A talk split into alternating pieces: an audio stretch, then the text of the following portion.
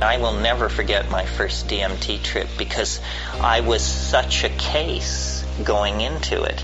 I mean, if you had known me when I was 19 years old, I was into Jean Paul Sartre, Albert Camus, Marxism, Freud.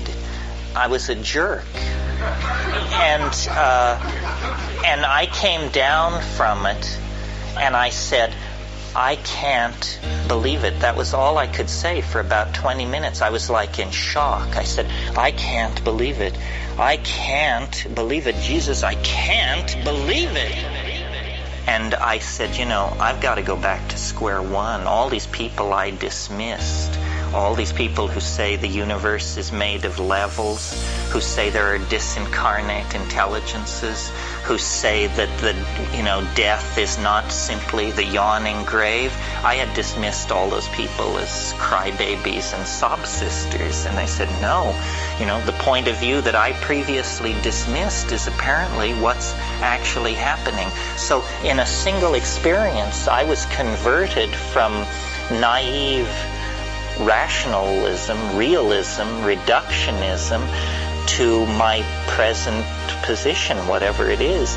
Really, all I've done is worked out the personal implications for me of the DMT flash, and I've also tried to create linguistic models of it. Um, so the worth of it is that it shows you beyond a shadow of a doubt that the world is made of magic.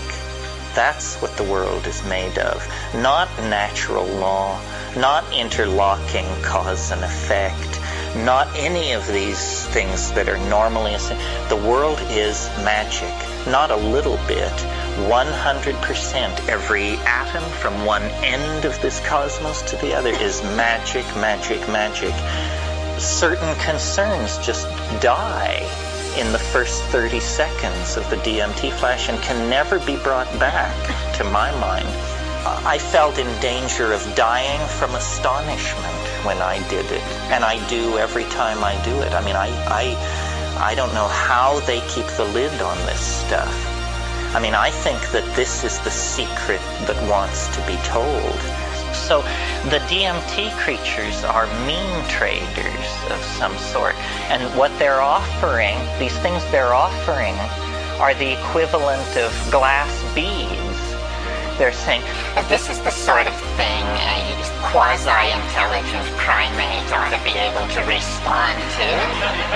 Say, how, how would you like this? Say, oh, wow, let me have that. Say, well, just a moment. Uh, uh, you know, uh, can't you give us a piece of your folklore or a, a chunk of religious ontology or a little bit of uh, political philosophy, and then we'll give you the bottle. And so there is a trading